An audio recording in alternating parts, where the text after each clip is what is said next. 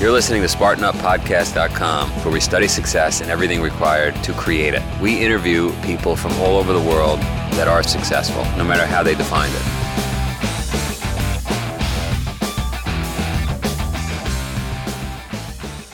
We are here, Spartan Up Podcast in Pittsfield, Vermont. It is nighttime, cold, and we've got the fire going. We're in jackets and pretty heavy duty sweatshirts. We got Colonel Nye, our military correspondent. We've got our rewilding expert who lives out in the woods, our, our woodlands expert. And then we've got Johnny, Dr. Johnny, who's our mind expert. And we, uh, I went to Colorado, guys. I met with Taylor Phinney. Uh, I told you I was going to see my buddy Ted Kennedy, who I met at Ironman. Great he, guy, he used to put on uh, actually Ironman events in the U.S. And he introduced me to Allen Lim, who owns and founded Skratch Labs. Uh, he is Taylor Phinney's uh, nutritional expert coach. Um, funny enough, I met Allen. Uh, you'll see in Allen's podcast if you haven't watched that already at a croissant shop, and uh, much to my surprise, this this high-end nutritionist was eating croissants and drinking coffee. Yeah, he's a great man.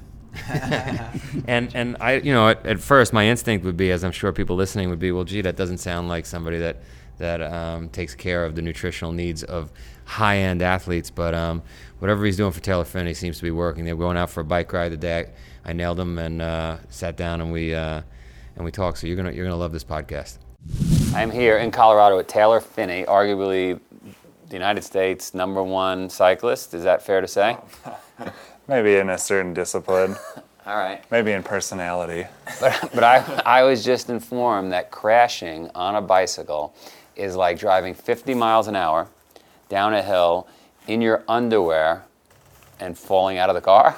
Is that is that It's like opening the door and just like, rolling out? well, yeah, because you know, spandex. It's not. Road It's rash. not like crashing in it with a jacket on or something. How many? How many? Let's dive right into that. How many accidents have you, have you had? Hopefully, not many. Uh, you usually have a couple crashes a year. I mean, and, and then it kind of the severity of that depends on uh, depends on the situation. I have a friend, uh, Scott Berryman. He coined the phrase "skin for glory," trading skin for glory. So Nice. you know, it's uh, it's whatever. Body scars, life tattoos. You you have um, any issues because of that, where you're like a little, you know, you, you hold back a little bit because you're not looking to repeat that situation. You- you- Kind of. I had a really bad crash a couple months ago where I broke my leg in a couple different places and severed some tendons and did some really bad damage. So uh, I was a little skittish when I got back on the bike and I did this uh, did this descent here in Boulder. But I kind of was like, all right, man, you got to just get back on the horse. I used to ski. I used to do some freestyle skiing when I was younger.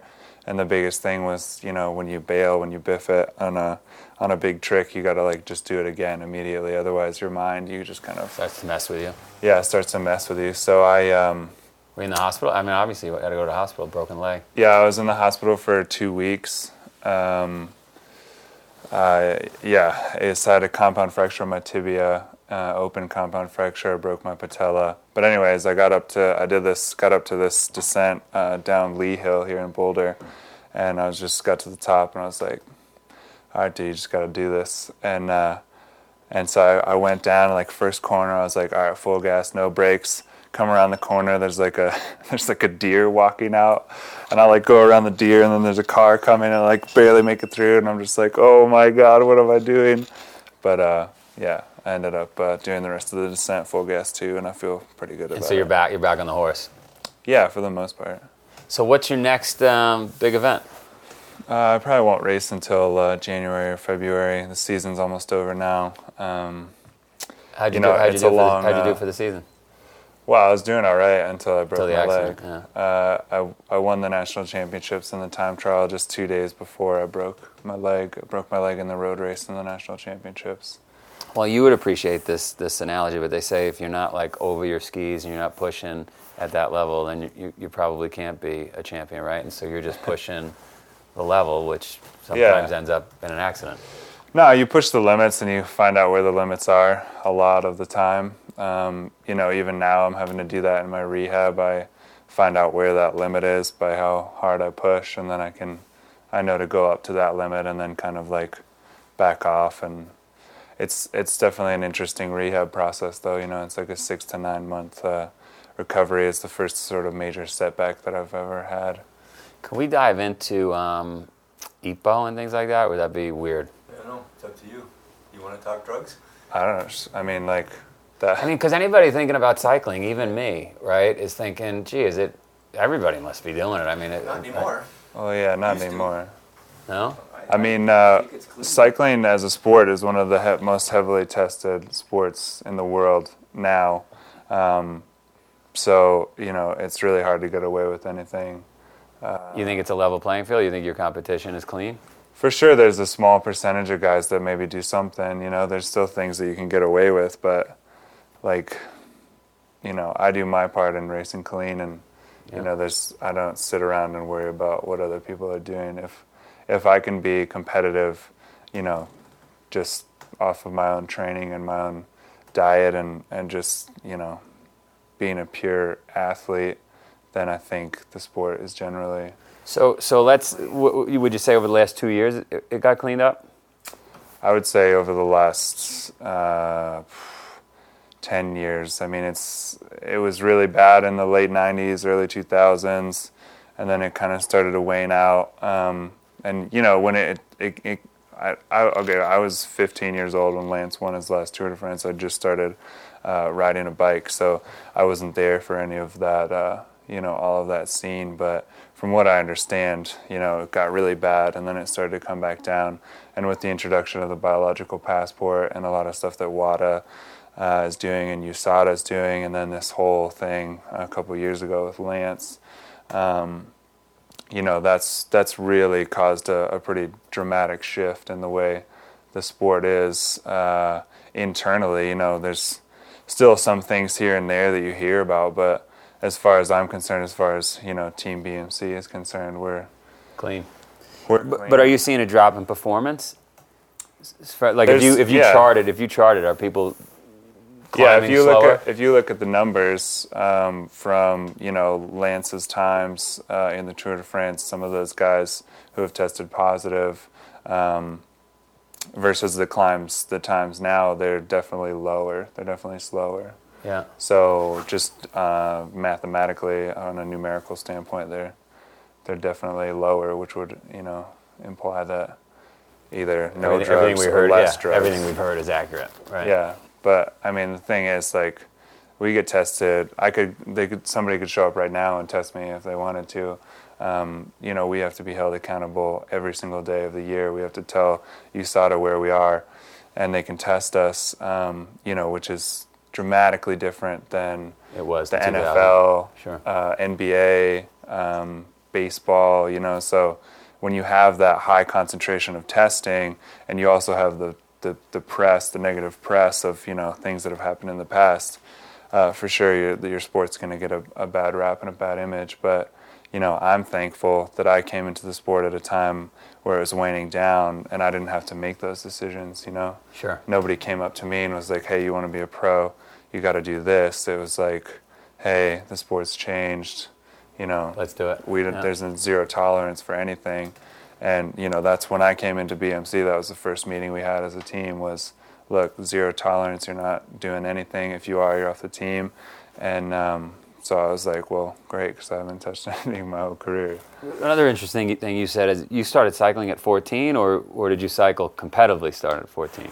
I started racing when I was 15. I started riding a bike when I was a kid. I mean, my parents were cyclists, um, but I never thought of it as like something I wanted to do. I played soccer. I have four kids, so it's something I think about all the time. You know, does the amazing athlete start at eight years old? Does he start at 11? Does he start at 14? And one thing, and you confirm this or not, is um, maybe it was good that you were playing soccer mostly at a young age because you would Yeah. might have gotten burnt out on the sport. No, for sure. I mean, I think it's really important for kids to do what they want and to kind of explore sports and find out what they want to do and not have their parents like, hey, like, you're really good at this. You need to do this. You need to do this, or you need to try that. Here's a question for, for both you guys, all three, everybody, is um, what are the odds that the thing the kid likes to do, you actually introduce them to it, they happen to have the right body for it? I mean, there's a lot of confluences there that have to happen by luck, right? It just, like he happens to be a great cyclist. What if his parents didn't introduce him to that. Well, I have the genetics to be a cyclist, obviously, because of my parents. My sister would be a really good cyclist too, but she likes to Nordic ski, so she's a Nordic skier, and she's also really smart. So, uh, you know, I I didn't go to college, and um, you know, I'm not like a s- stupid person or anything, but I definitely kind of push her towards academics because I think that, you know, having not having not gone down that path, I think that's really cool. Um, so like I pay for her college and, and make sure she doesn't have any debt when she comes out and and then she'll cover you later. When she's yeah at- when right. she's a you know a doctor and I'm like a Cyclist. old uh, washed up cyclist that's Right. just like uh, you know clawing for the for the glory days. Yeah. I'll be like hey sis how about Send that? over some money. Have you guys ever heard of the blacktop effect? I hope you're not sitting still while you listen. If you are, you better get a burpee break in.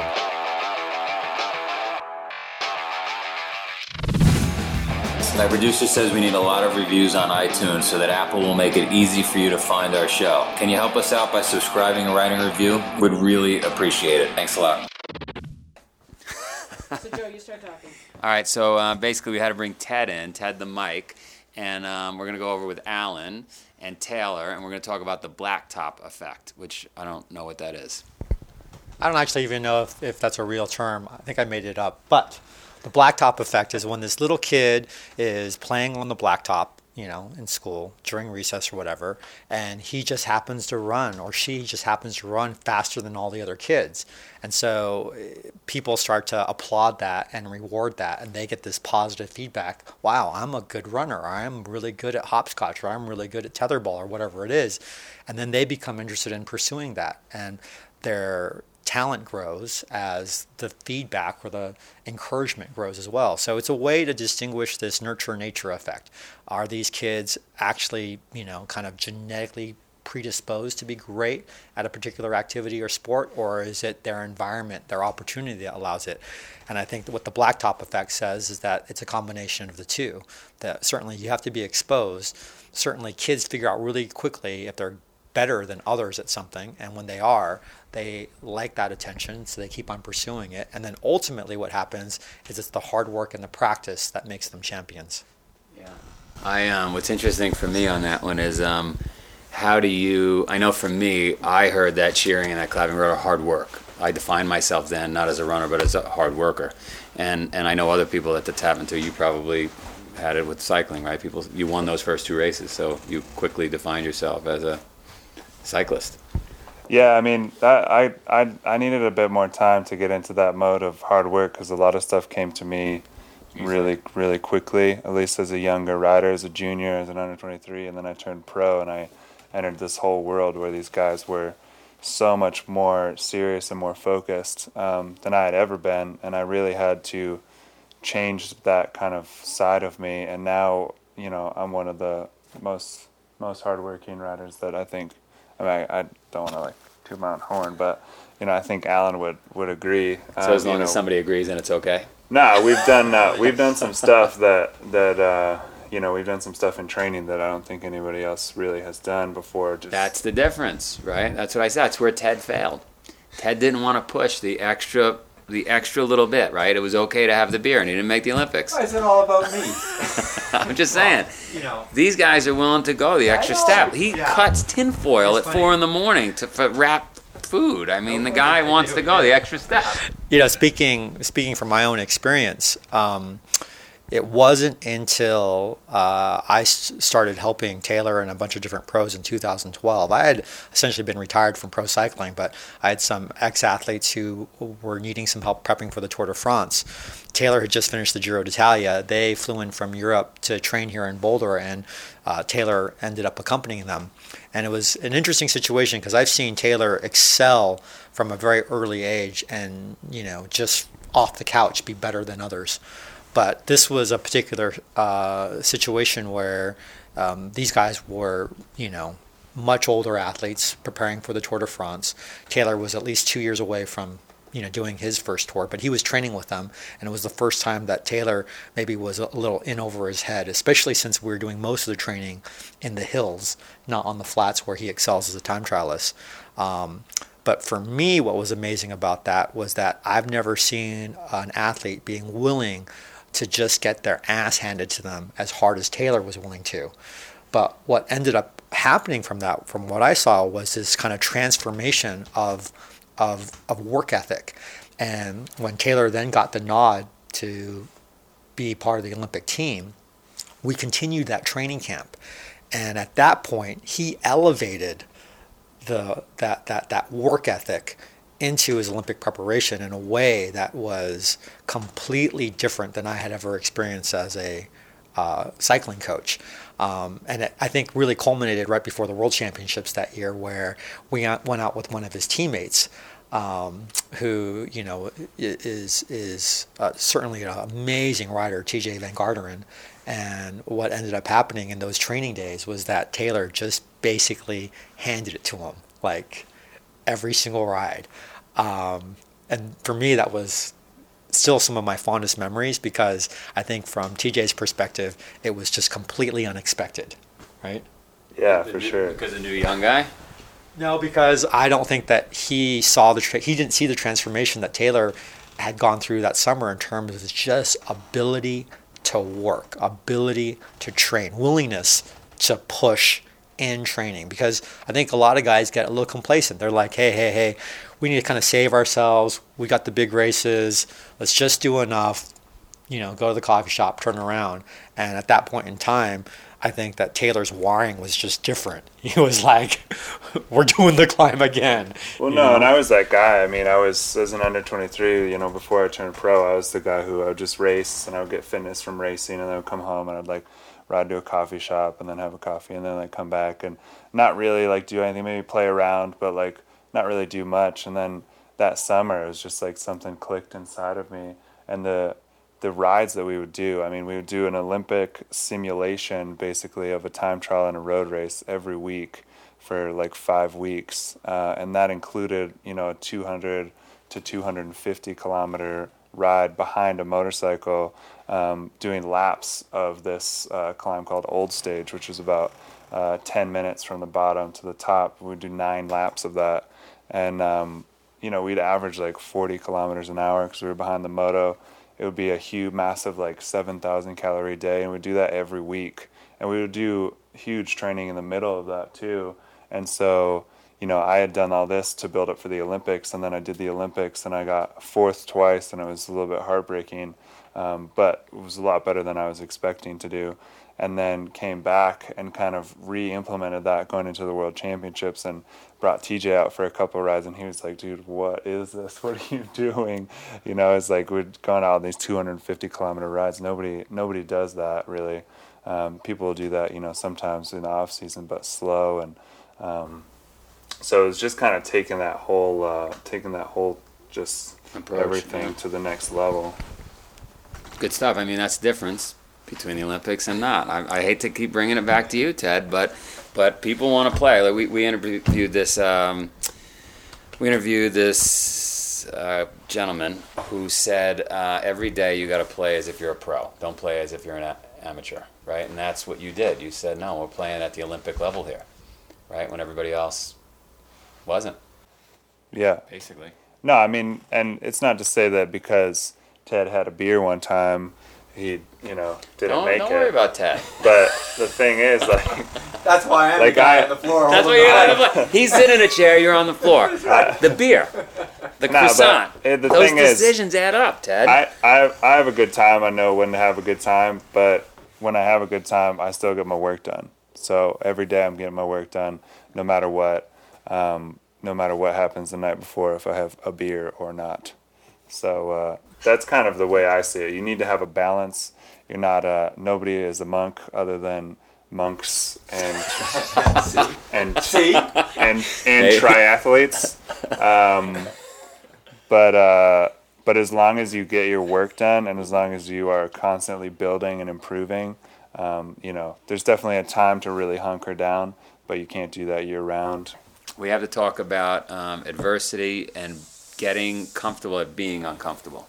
Yeah, Right. That's a big thing we push at Spartan. Is um, I think I don't know what you think, but uh, I think the more comfortable you can get at being uncomfortable, the more likely you'll succeed. Thoughts there? yeah. I mean, you definitely have pain pain barriers, pain levels uh, that you that you reach and you exceed, uh, and you're constantly building upon, uh, you kind of reach those pain levels whether you like to or not. Um, I just broke my leg a couple months ago, Whoa. and uh, right, So- you're, you're comfortable being uncomfortable. I, uh, you know, whether I liked it or not, I definitely got to uh, got to a different pain level than I'd ever experienced as an athlete with this break and this break, um, and also just with the whole recovery process that's involved with all this. I mean, I lost a ton of muscle mass in my calf and in my leg. And uh, you know, it's been four months months since the accident. I almost have full range of motion, but I still have to work on it every day. And it's um, you know, I still kind of walk with a limp, and it's it's uncomfortable. It's not a it's not a fun place to be, but it is a place that that 100% uh, is making me a, a better, at least a better athlete, a better human. Understanding suffering, kind of embracing struggle is really the uh, kind of has been my been my been my motto these uh, these past couple months. You know, as a cyclist, we suffer a lot. We it's a it's a tough sport, and it, there's not a not a ton of reward in it. Um, but that reward, once you do win that race, um, that feeling is is so amazing that it makes all of that. because of all the work that it took to get there. Yeah, and it's you know it's it's a lot of it is that is that process, and it's you know when you're able to embrace that process and you're and, and you're able to trust that that struggle that you go through, um, you know that's uh, that's what that's what makes it so special. We have um, at Spartan Race, we put obstacles in front of people, and those are metaphors for life, right? Because everybody's got an obstacle they deal with, whether it's somebody they know it's cancer, or they're sick, or whatever their issue may be. Um, once they go through the race, they build obstacle immunity. Is that you go through it with cycling? I mean, you, you you probably got obstacles on a daily basis, right? And before you know it, it's like no big deal. You know, I didn't even look. I didn't want to look at my leg because it was all you know Mangled. sideways and big cut, and uh, you know, I severed my patellar tendon, which you need your patellar tendon to ride a bike. You need a, your patellar tendon to do anything, just to just to get out of a chair, and um, so you know, putting that in perspective and knowing that that's something that could happen to me. You hear about all these stories, but you're like, that's never, you know, that happens to other people. That doesn't happen to me, but but having it happen to you, you're like, whoa, you know, I can't take this for granted. So now I know when I come back, you know, I, I'll have a different mindset. I'll have experienced this amount of pain that I've that I've never experienced before. I mean, I was just 40 minutes of uh, of the the worst pain you can imagine in my leg. Um, so many severed nerves and just just the oh just terrible. Uh, but I, you know, I get back on the bike now and I go for it and I think about that sometimes. And, uh, you know, it sounds kind of like cheesy, but hundred percent I go and I feel, I feel less pain than I did before. Even though I'm less fit right now, I can, I push these same watts that I would normally push and I have this body reaction to it. But in my mind, you know, it's just kind of quelled a little bit down. you got to a new pain- new pain threshold. So I have this. I kind of busted through this ceiling, and uh, I'm you know I'm sort of excited to figure out where that ceiling is now. Outside of cycling, what is your favorite exercise?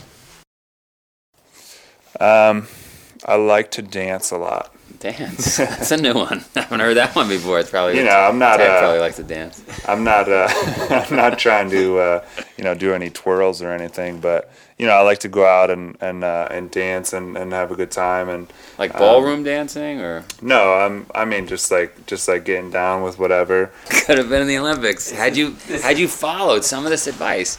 Anyway, we'll see you. Uh, who knows where next?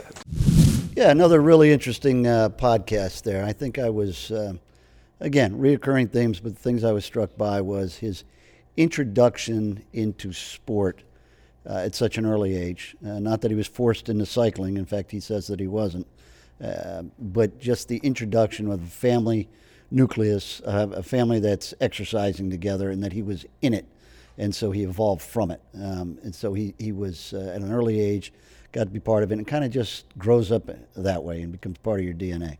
So I think that that's something we've seen before over and over again about how these uh, athletes, uh, you know, it goes back to the 10,000 hours, it goes back to having opportunity, those kinds of things. So again, here's another here's another example where I think that that comes through. Just doesn't happen by accident. right? I No, mean, no. um, I, when I interviewed, uh, which you'll see on a, on a future podcast, uh, the Cornell wrestling coach, who's had an incredible career. Mm-hmm. I don't know how many years in a row they've they've now won titles, but he said uh, it really comes down. If he's looking for correlations, it really comes down to who the family is behind that that kid. So, and you know that you coach you Yeah, coach sure. young wrestlers. Yeah, absolutely. One thing that I noticed in this interview that uh, struck me, you know, anyone who's achieved a huge level of success, there have been failures along the way. You know, you never hear anyone who says nothing happened. It's all just been smooth sailing, and here I am in the Olympics.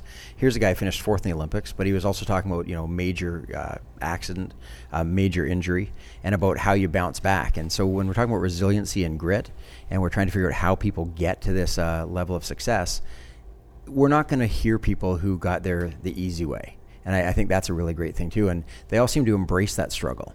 Uh, you know, nobody's saying, "Oh, this terrible thing happened and it was terrible." They all say this terrible thing happened and that's what forged who I am. So, do you, do you find that with uh, with the interviews? It's funny. I'm listening to you and I'm thinking, um, wouldn't it be great to look at those statistics? Like, like terrible things happen to everybody. How many drop out? Yeah. How many are left standing? Uh, we've talked about that before. Sure. And and um, the competition dwindles at that point, right? There's only a few left standing that have the 10,000 hours in, the good family, all the things required to, to get to the top level. Yeah, because you've got to have the internal drive, and again, you've got to have the resources. You've got to have the support system behind you, driving you. Uh, so yeah, it, See. as you say, it gets smaller and smaller and smaller as you get through the top. When I hear when I hear you guys talking about that, my mind obviously goes to like a forest ecology, right? So if you think about it, I don't know if you know what mycelium is, but it's kind of the information or nutrient transfer network of um, mushroom systems, right? And they're kind of the mat that holds the soil together underneath the entire forest and are able to transfer nutrients between the trees and the shrubs and everything else like that. So you think about a community of family, right? That's your foundation.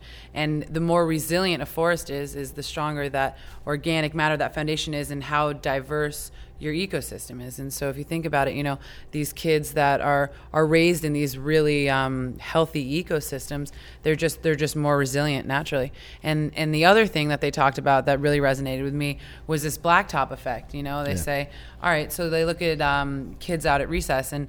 And for me personally, um, people talk about attention deficit disorder, and I've I kind of identify with a guy by the name of Richard Louv, who wrote a book called uh, "No Child Left Inside," and um, basically the idea with nature deficit disorder is these kids they, they it's not like they have an attention deficit but they need to be outside and they need to be active and they need to be in their bodies. And i think just a, a little plug to make sure that recess stays in the schools right? And that they're able to get some exercise and physical activity. And um, just to wrap this concept up, something that Allen Lim said that I, I don't necessarily agree with is like you're looking for who's the best out on the blacktop, right? How who's running the fastest, and you're, you're trying to identify the the champions. But I think it's really a great time where we can role model how those kids can work together and be collaborative and and you know be able to some learn some things together. So.